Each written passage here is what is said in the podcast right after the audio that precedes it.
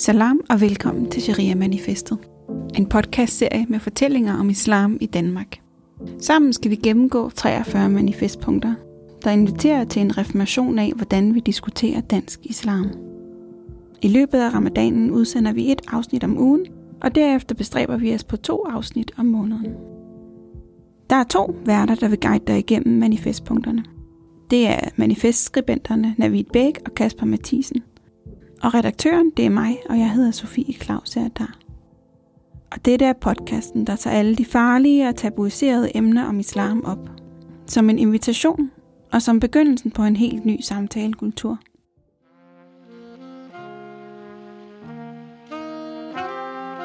Dagens emne køn og islam er et emne, vi skal snakke om fra mange vinkler i fremtidige afsnit. Vi skal drøfte muslimske kvinder, muslimske mænd, skilsmisse og kvinder i moskéer. I dag vil vi driste os ud i en mere almen snak om køn og islam. Men der er nogle emner, der presser sig på. Især kvinders rolle, og hvordan religion bliver misbrugt til at kontrollere eller udøve vold mod kvinder. Programmet i dag har tre kapitler. Det første er Kasper og Navid snak, inklusiv novelle. Og så skal vi snakke med Saadia Sheikh fra Sydafrika. Og til sidst skal vi høre ugens Voxpop. Vi startede dagen ved at mødes ved Dannerhuset, der er et krisecenter for kvinder. Derefter bevægede vi os videre til Ørstedparken, hvor vi på en bænk tog emnet op. Men øh, Navid, du skal vi have snakket med det her emne, som er så meget op i tiden. Det er nærmest øh, det eneste emne, som bliver debatteret med islam, det er jo køn. Og nu har vi så taget på os at snakke om både islam og køn i øh, dagens afsnit. Kasper Mathisen har studeret islamisk teologi i mange år, blandt andet i Syrien og Malaysia. Desuden har Kasper undervist på Aarhus og Københavns Universitet på religionsstudier. Hvorfor tænker du, at, øh, at køn skal være med i den her øh, podcast? Ja, køn skal være med i, i øh, den her podcast, fordi det har en betydning for mennesker. Det har en betydning for den måde, vi ser os selv på. Navid Bæk er imam ved Rigshospitalet og phd studerende ved Oslo Universitet. Navid har også i de sidste 10 år arbejdet med dialogarbejde mellem verdens religioner. Dagens manifestpunkt lyder sådan her. Allah har skabt menneskeheden af en sjæl, som kvinder og mænd, ligeværdige og samtidig forskellige. Kønnene fuldender og komplementerer hinanden, biologisk såvel som psykisk. Undertrykkelse på grund af køn hører ikke hjemme i islam. Muslimer skal gøre op med kulturelle normer, der fratager kvinden muligheden for aktiv samfundsdeltagelse. Samtidig skal vi gøre op med alt for snævre og begrænsende kønsroller, både vedrørende kvinder og mænd, piger og drenge.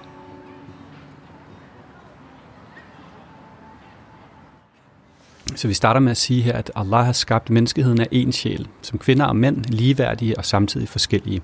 Så pointen er ligesom, at sådan i en, en sådan eksistentiel forstand, så er hele kosmos og verden, alt liv, er bygget op omkring den her øh, todeling, altså to køn, der på den ene side er ens, men alligevel også er forskellige og er hinandens poler. Så de er sådan, som Koranen siger det, de er skabt af hinanden og skabt for hinanden. Så de fuldkommen gør og komplementerer hinanden på den ene side, og længes efter den her forening. En af de sådan meget i øjenfaldende aspekter ved muslimsk kultur, og måske islam øh, i det hele taget, er, at det feminine og det maskuline sådan traditionelt er meget klart. Øh, køn er noget vigtigt, det er noget centralt, det er noget synligt, og, og det skal det også være. Det feminine skal have plads til at blive og udvikle sig øh, til, til noget feminint. Det skal ikke undertrykkes, og, og det samme gælder også for det maskuline. Der skal være plads, plads til, at de, de er der. Og forskellen skaber sådan en plads for læring og balance og spiritualitet og også psykologisk indsigt for det, for det enkelte menneske. Traditionelt i, muslimsk kultur ser man ikke den her øh, tendens hen imod at udviske og ensgøre mænd og kvinder, som, øh, som man ser i, i Vesten. Så, så køn er noget vigtigt, og det, det skal det også være. Vi skal værne om, om både det maskuline og det feminine og dyrke det, samtidig med, at det ikke skal være et fængsel for, for den enkel, enkelte. Altså det skal være et, en, nogle brede øh, kønsroller, vi har her. For mig handler køn også om noget meget mere end bare mand og kvinde. Det handler om, om, om mennesker, og det menneske, som, som Gud har skabt, som Allah har, har givet os en identitet igennem, igennem køn, men jeg er i hvert fald meget glad for, at vi har nogle identiteter, som vi kan rodfæste os i, og på den måde blive styrket i, i det mennesker, vi, vi er. Nå, men jeg kunne også tænke mig at spørge dig om, hvad med, hvad med de mennesker, de personer, som, som hverken er mænd eller kvinder?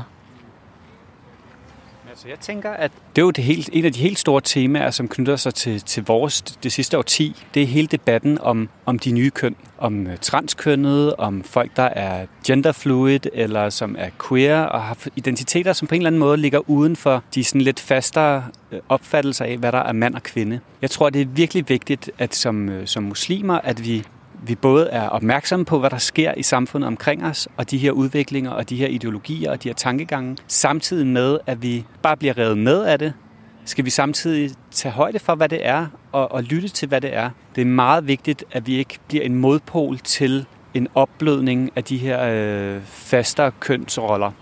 For der er også behov for det i en, i en muslimsk kontekst. Der er også behov for, at man tænker mand bredere, end vi har gjort traditionelt, og kvinde og kvindekønnet bredere, end vi har gjort traditionelt. Vi må ikke blive en, en, en bastion for, for noget, som, øh, som øh, på sigt er, er, øh, bliver et fængsel. Altså, der skal være en bredde i vores, i vores øh, rum for, for, for maskulin identitet, samtidig med, at der skal være en langt større bredde inden for, for opfattelsen af kvindelig identitet. Kvinder skal have mulighed for at udvide det spektrum af øh, af identiteter og afsøge kvinderollen på, på helt øh, nye præmisser, uden at vi mister det, der ligesom er udgangspunktet. For udgangspunktet for, for islam vil altid være, hvordan kommer jeg fra det her liv ind i det næste. Der skal hele tiden være det her, det, det forkromede mål er efterlivet. Vi er her i en meget kort periode. Men jeg synes også, det er interessant at se på, øh, om hvorvidt vi kan transcendere hele den der køns krig, der er, øh, hvor det hele bliver sat op imod hinanden, mand imod kvinder og kvinder imod mænd. Det synes jeg er lidt, lidt trist at, at, at gøre det, og i forhold til den måde, jeg forstår køn på, at vi er jo alle sammen skabt af, af Gud, og en hadith, en profetisk udtalelse, som er øh, berettet i, i Bukhari og Muslim, øh, hvor øh, Gud han siger øh, igennem profeten, at, at Gud har skabt Adam i sit eget billede, som mere skal forstås, at Gud har skabt Adam i sine egne attributter, fordi vi har jo ikke den her form for, for panteisme, eller hvad kan man sige, øh, øh, den her transcendale øh, forståelse i islam, hvor man jo netop ikke skal sammenligne Gud med mennesker. Men det arabiske ord er Allah suratihi, og det er ret interessant. Hvis man oversætter det direkte, så betyder det billede. For mig at se det interessante, det er jo, at Gud han har skabt os, både mand og kvinde, med ligeværdighed.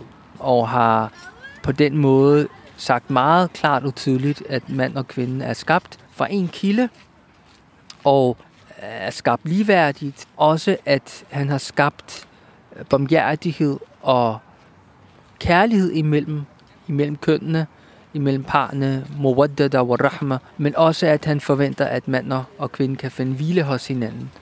Det her spørgsmål omkring kvinder, som jo tit kommer, hvor er kvinderne nævnt i Koranen? Øh, hvor står der noget om vores rettigheder? Det spørgsmål blev også stillet til profeten i hans egen tid, hvor til der kom en åbenbaring fra Koranen, hvor Gud han sagde, og deres herre bønhører dem. Jeg lader ingen af jeres handlinger gå tabt, hverken mands eller kvindes. I hører sammen. Altså det knækker jo simpelthen alle de forestillinger, der er om, at det er kun mændene, der eventuelt kommer i paradiset, eller det er kun mændenes handlinger, der er vigtigt. Gud han kigger ikke på, om det er kvinde eller mand, men han kigger på vores intentioner og vores handlinger. Øh, der kommer islamisk teologi ind og, nærmest vender det hele om, øh, hvor kvinden får ret til at arve under profetens tid. Kvinden får ret til at være med i politiske beslutninger og være med i shura, altså hvor man har en form for demokratisk samtale, og man vil kvinder de får ret til skilsmisse der er en, en hel række af elementære øh, rettigheder, som, som islam giver kvinder. Og den udvikling, den, den skal fortsætte, synes jeg. Den skal fortsætte med at give kvinder. Så når i dag kvinder spørger, hvor står der noget om mine rettigheder i Koranen, så er det helt i tråd med, hvad kvinderne spurgte profeten dengang. Hvor står der noget om os i Koranen? Og, og den udvikling, den fortsætter jo stadigvæk til i dag, hvor det har typisk været mændene, der har ikke alene oversat Koranen, men fortolket Koranen øh, primært. Og der skal vi være ærlige og sige, at det har været en, en mandsdomineret teologisk øh, historie, som, som vi har haft, ligesom i kristendom og ligesom i jødedom. Og, og det er det, vi skal prøve at, at lave om på i dag. Øh, I hvert fald prøve at få flere stemmer med ind i forhold til den diskurs, der er om islam og køn og, og, og, og ligestilling. I hvert afsnit af Sharia-manifestet skal I høre en kort novelle. De små noveller fortæller om nogle af de spændinger og dilemmaer, som punkterne i manifestet håbner på at åbne op for. Novellerne er læst op af den folkekære Isam B. Islam og køn Aisha ligger med ansigtet ned i puden og græder, som hun har gjort det så mange gange før. Smerten fra Amirs knytnæver sviger stadig i hendes ribben, og hendes kæbe er hævet og øm. Men det er smerten i hendes indre, i hjertet og sindet, der er værst. De har været gift i 19 år, og hun har født tre døtre. Hun kan høre Amir råbe uden for værelset, som hun har låst sig inde på. Han kaster med tingene i stuen. Hun kan høre deres 16-årige datter græde. Aisha kan ikke huske nogensinde at have elsket Amir. Siden han slog hende første gang, allerede et par år efter de blev gift, har samlivet været en sur pligt og samtidig et mareridt. Det blev værre, efter han har mistet sit job. Han er begyndt at drikke næsten hver dag. Han tøffer enten restløst og nedtrykt rundt i hjemmet, eller er ude i byen et sted, som ingen rigtig ved, hvor er. Han bliver hurtigt jaloux, og vil ikke have, at hun og pigerne går ud. Selv hendes arbejde som sygeplejerske, som bibringer familiens eneste rigtige indkomst, er han skeptisk overfor. Aishas forældre siger, at hun skal være tålmodig med sin mand, at livet kan være svært, og at hun skal gøre, hvad hun kan for at beskytte familien mod opløsning og skam. Hun ved, at Amir har det svært, at han er skuffet over sig selv og sit liv, og hun føler, at det er hendes pligt at bære over med ham. Aisha hører datterens skrig udenfor, da han slår hende også. Hun kan ikke klare mere. Et er, at han slår hende. Hun kan tage slagene og smerten på sin egen krop, men børnene er noget andet. Det gør mere ondt på hende, når han slår dem, end når han slår hende. Da stillheden endelig er faldet på, lister hun sig ud i huset. Hun takker stilfærdigt Gud for at hans sko ikke står i entréen. Bilen er også væk, kan hun se ud af vinduet. Hun pakker en taske med tøj til sig selv og pigerne, henter dem på deres værelser og siger, at de skal komme med det samme. De skal kun tage de allermest nødvendige ting med sig. Hun har fået et telefonnummer og en adresse til et kvindekrisecenter. De sidder i bussen tæt ind til hinanden. Ingen af dem siger noget. Denne gang skal det være helt slut.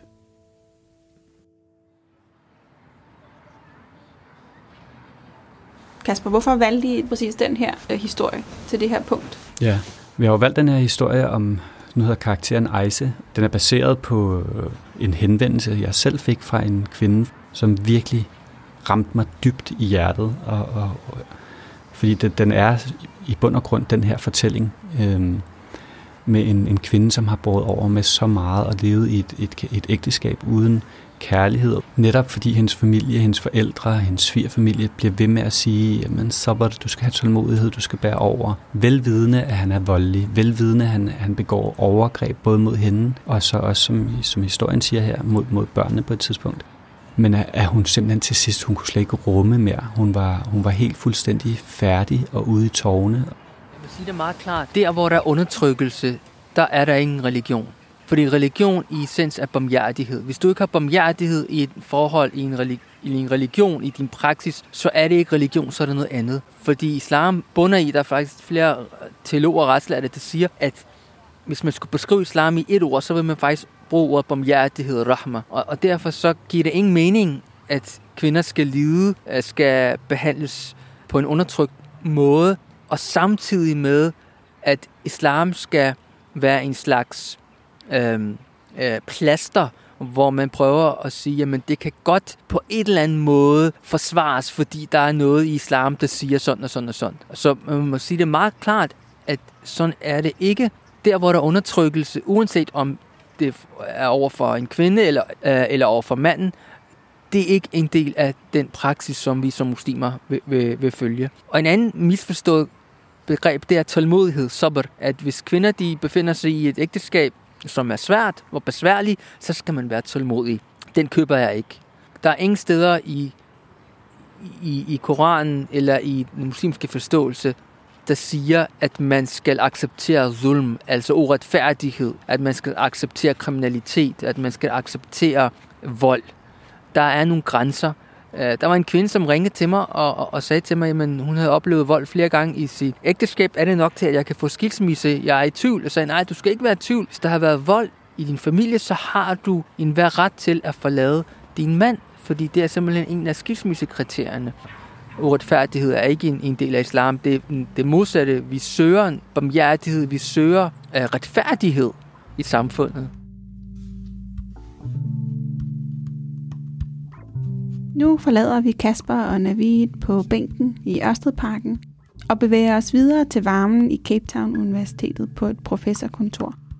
Her der underviser en helt særlig akademiker, der har arbejdet med køn og islam i mange år – Saadia Sheikh har både lavet de traditionelle kønslæsninger af Koranen og Hadith, hvor man genlæser Koranen ud fra en post-patriarkalsk læsning.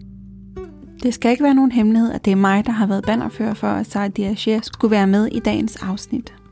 Fordi hun har nogle sindssygt spændende observationer om kønsroller, tradition og om social retfærdighed i islam. For at alle kan lytte med lige meget, hvor let de færdes i det engelske, så vil jeg lave en lille kort opsummering af Sardias pointer her igennem hendes interview. Just okay, great. Okay. Yeah, so that'll be fine.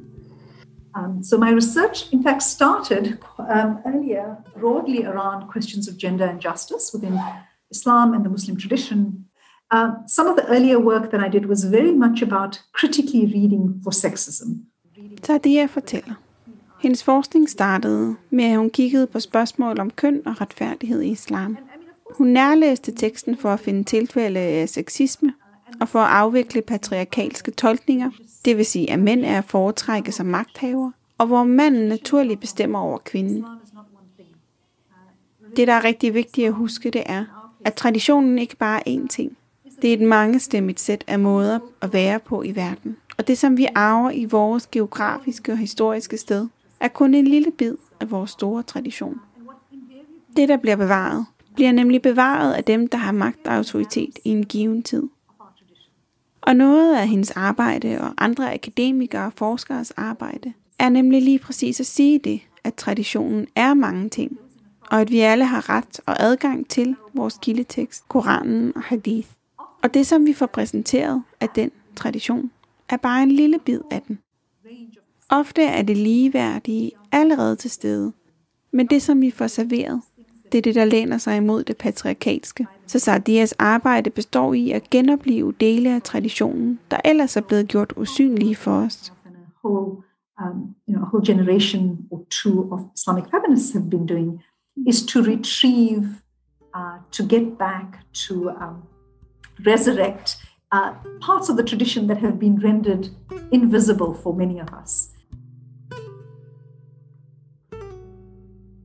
So every generation of interpreters of the sacred texts read from their location and they read from their set of visibility. Hver eneste generation hadith og koranfortolkere læser fra deres eget ståsted og med deres egen generations udfordringer for øje.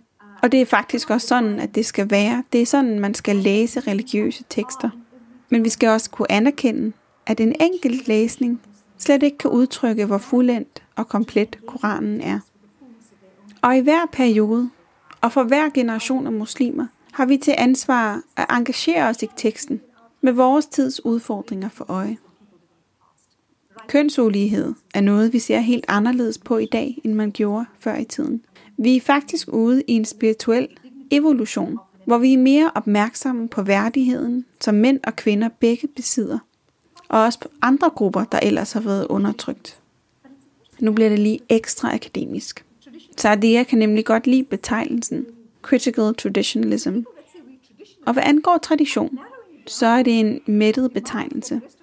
Så folk, der siger, at de repræsenterer traditionen, De er faktisk med til at begrænse traditionen, i og med de kræver, at alle skal se deres tolkning som den definitive tradition. Men realiteten er, at traditionen er dyb og rig, og vi vil alle sammen gerne se den som vores egen. Ikke bare fordi vi vil eje den, men fordi traditionen er noget, vi trækker på som muslimer. Det som A Critical Traditionalism siger, det er, at traditionen lige præcis har mange stemmer. Og vi kan sammen beslutte os for, at de stemmer, som vi gerne vil høre mere til end andre, det er lige præcis de stemmer, der fokuserer på humanisering og værdighed. Og vi skal engagere os i de stemmer med vores tids udfordringer. Vi er ikke på vej tilbage til en idealiseret fortid, hvor muslimer og kønslighed var perfekt. Alle samfund er et resultat af deres tid, og vi får vores historiske tid i gave som mennesker. Og det er vigtigt, at vi tager vores tid seriøst og vores tradition seriøst. Det er vores ansvar at skabe den mest humaniserende, den mest retfærdige, den mest medfølende og den mest kærlige måde at være et menneske på. The most compassionate, the most just, the most loving, the most godly ways of being human. The term feminism can be very alienating for many communities because they see it as this Western force, which is not historically what feminism is, of course, we know. But, but when, it, when it has those associations, it alienates people from the cause of justice. And so the question is really to be thinking about. Her til sidst siger Sardia, at feminisme godt kan virke afskrækkende, fordi det ses som en vestlig, aggressiv kraft, hvilket det ikke er historisk set. Men når man associerer sig med et sådan begreb, så kan det godt afskærme folk fra kampen for retfærdighed. Så det er vigtigt, at vi tænker på retfærdighed, værdighed og lighed. Og så er det sådan set lige meget, hvilket term vi bruger til at indramme det. Det behøver ikke at blive kaldt feminisme. Så længe vi er bevidste om, hvad retfærdighed betyder i vores tid. Fordi retfærdighed udvikler sig, og retfærdighed i Koranen i det 7. århundrede kan betyde noget andet. Og når folk laver en-til-en fortolkninger og siger, at Koranen er retfærdig, så skal man huske konteksten. Og når vi læser efter retfærdighed i vores tid, så skal vi have for øje, hvem det er, der er marginaliseret. Hvilke grupper er det, og hvorfor er de undertrykte? På hvilken måder er folk ikke givet respekt og retfærdighed? Og på hvilken måder er de umenneskeliggjort? Og hvordan kan vi som muslimer modstå det? You know, what renders them, what dehumanizes them, and for us to resist that. Hmm. Yeah. Okay, that sounds great, Sophie. Well, lovely to meet you. Yeah, you too. I hope inshallah to see you one day in person somehow. Amin. And Yes, yes. Ahlan wa sahlan. Come to South Africa. Come and visit. Okay. Take care. Wonderful. Assalamu alaikum. Thank you so much. Walaikum salam. Hvis I gerne vil høre det fulde interview med Saadia, uden min oversættelse indenover, så vil det blive lagt op samtidig med dagens afsnit. Vi siger mange tak for Sardias deltagelse i programmet. Og nu vender vi tilbage til Kasper og Navid, hvor vi genoptager snakken om islam og køn. Det er jo rigtigt, at, at der er nogle, hvad kan man sige, nogle misforståelser og nogle fejlopfattelser af, hvad kvinder er i islam, men svarende til dem er der jo nogle fejlopfattelser af, hvad mænd så er i islam. Altså, de afspejler ligesom hinanden. Og meget af det, tror jeg, i en, i en vestlig og dansk kontekst, stammer fra simpelthen, at man, man, øh, man regner med, at den historie, vi har haft i den, i den kristne kultursfære, altså i Vesten, den må nødvendigvis være den samme i den islamiske verden. Og det er bare ikke rigtigt. Det er simpelthen en misforståelse. Og den, den vestlige øh, feminisme udspringer af et opgør med en specifikt kristen kulturtradition, hvor kvinder har øh, spillet en bestemt rolle, ofte som en demoniseret karakter. Hele, hele skabelsesforretningen er grundlæggende den samme i islam, men der er den lille forskel, som er så super central, at det ikke er kvinden, der knyttes til satan, og i fællesskab øh, bedrager manden. Både manden og kvinden er fælles om det, og det er manden, der går først ind i det. De bliver begge to narret, de begge to overskrider pakten med Gud i fællesskab. Noget andet er, at det, det kristne, øh, hvad kan man sige, øh, gudsbegreb er knyttet til faderen og sønnen. Og øh, som der er også nogle øh, kvindelige øh, feministiske teologer, som har peget på, så er der en vis, der opstår en logik i, at Gud er mand, men også det omvendte, at mand er Gud. Altså der, der, der bliver en eller anden form for øh, øh, lighedstegn mellem det mandlige og det guddommelige. Og det findes ikke i den islamiske tradition. Gud er specifikt, Allah er specifikt kønsløs. Grundreglerne i islamisk teologi er, at Allah har ikke nogen af de kendetegn. Allah er ikke kønnet.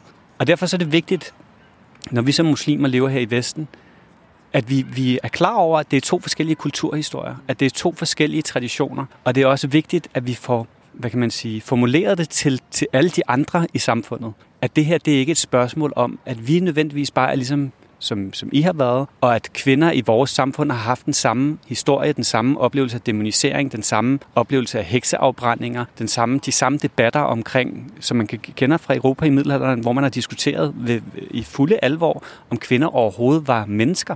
Og feminismen er et helt legitimt opgør med det. Jeg vil sige, de største heltinder overhovedet, ikke, ikke de største heltinder, de største helte i menneskeheden i det 20. århundrede, det er kvinder. Det, det opgør, at de har formået at lave med en kristen tradition, med en, med en kvindeundertrykkende tradition, er så, så epokegørende og verdensforandring, at vi, kun, vi, vi ser reminiscenserne af det i dag, og vi er stadig i gang med det. Det er så stor en forandring. Og så synes jeg, det, det er vigtigt det her med, med, med, at vi ikke falder ind i en, en kønskrig.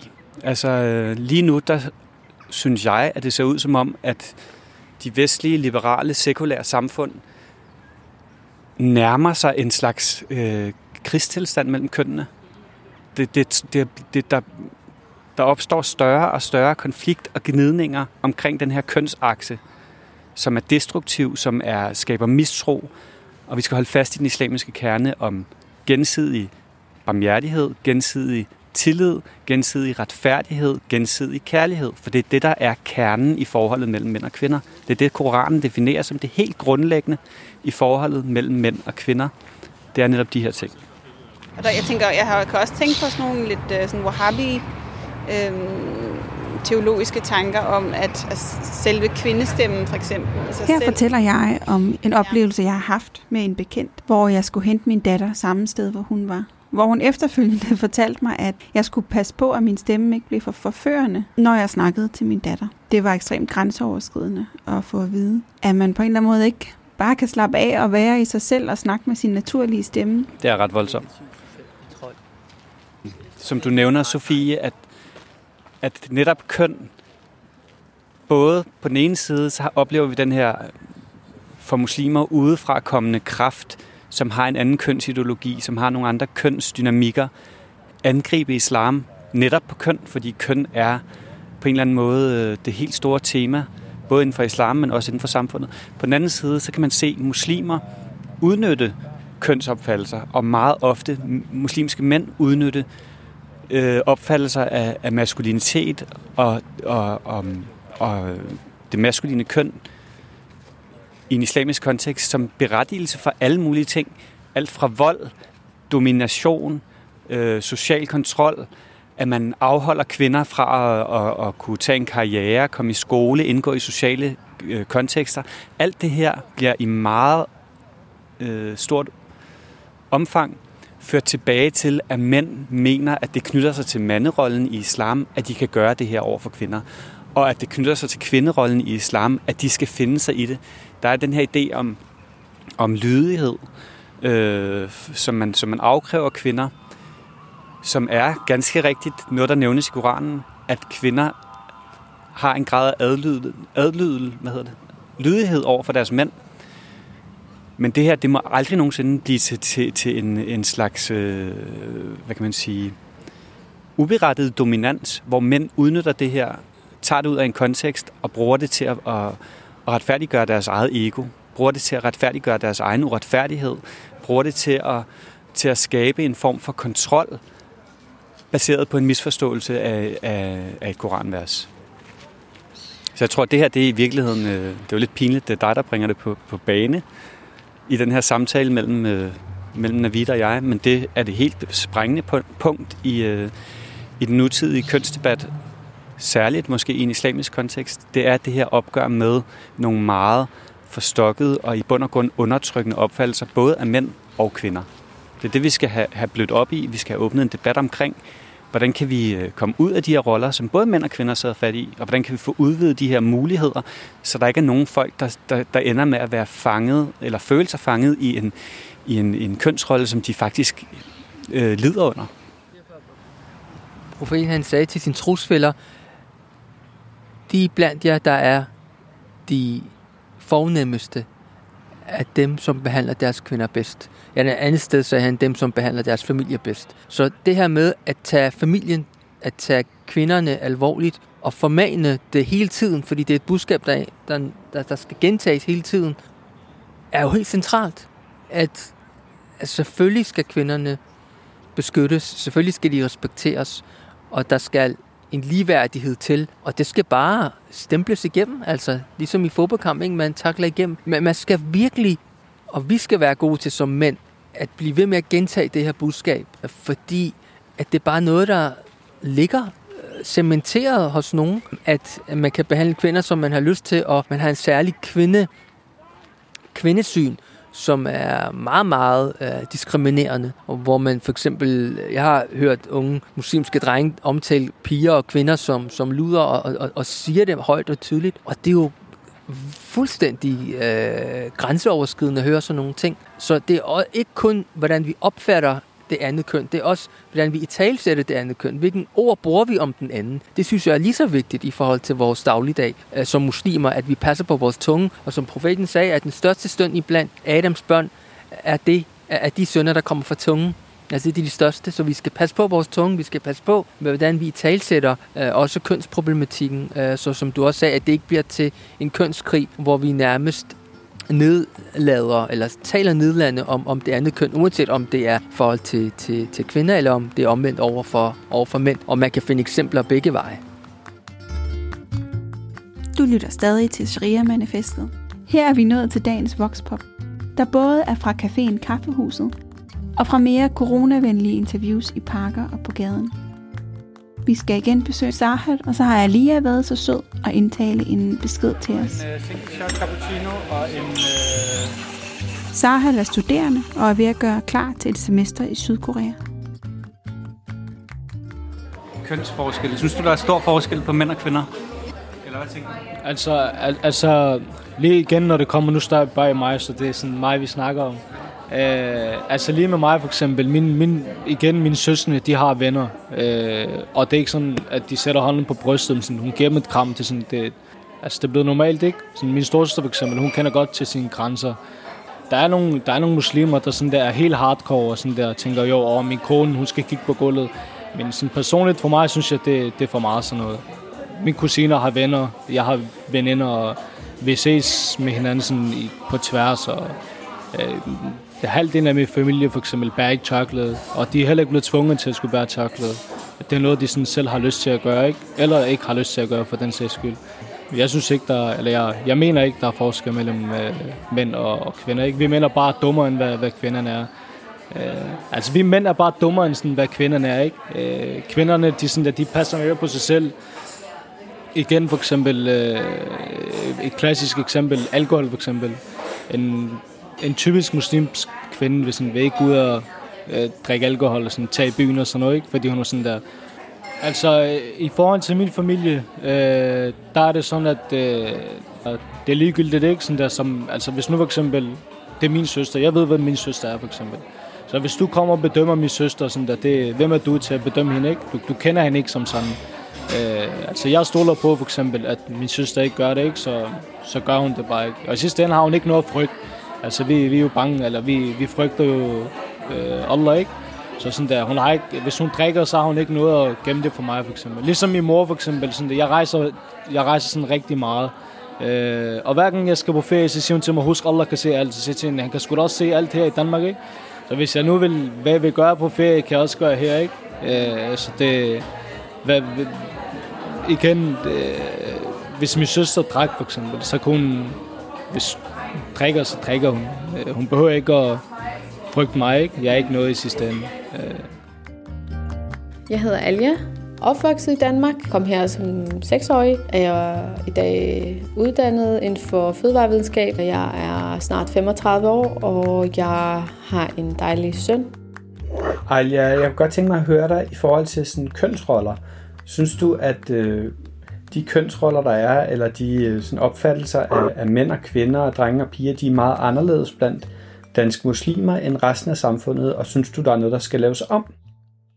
Øhm, Altså, jeg har altid haft svært ved, at en kvinde skal være på en bestemt måde for at være accepteret.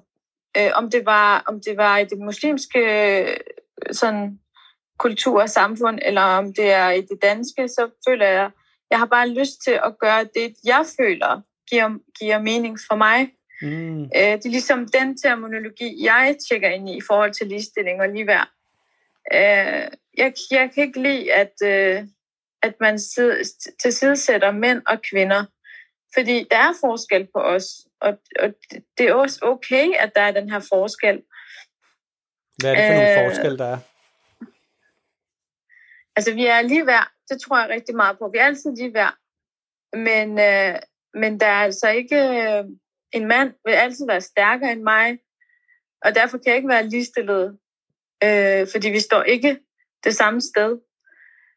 Så øh, ja, jeg synes, jeg synes, det er vigtigt, at øh, man skal, altså, du skal behandle folk forskelligt for at behandle dem lige. Mm-hmm.